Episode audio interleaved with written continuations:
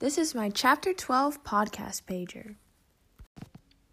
My I believe statement is that I believe that farms should not use potentially harmful chemicals. While it does quicken production, it's not worth the harm it does to the environment. Also, they are very unhealthy to humans.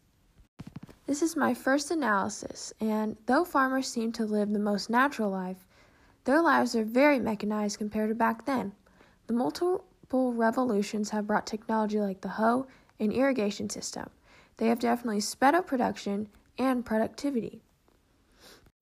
My second analysis is over the revolutions that took place. It took many of these revolutions to get where agriculture is today. The first one was the domestication of animals and plants.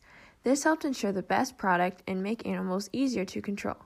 The second brought technology from the Industrial Revolution. This quickened processes and allowed them to get food to more people faster. The third changed the business aspect by companies owning all the processes. This allowed them to know what was happening to their food or products.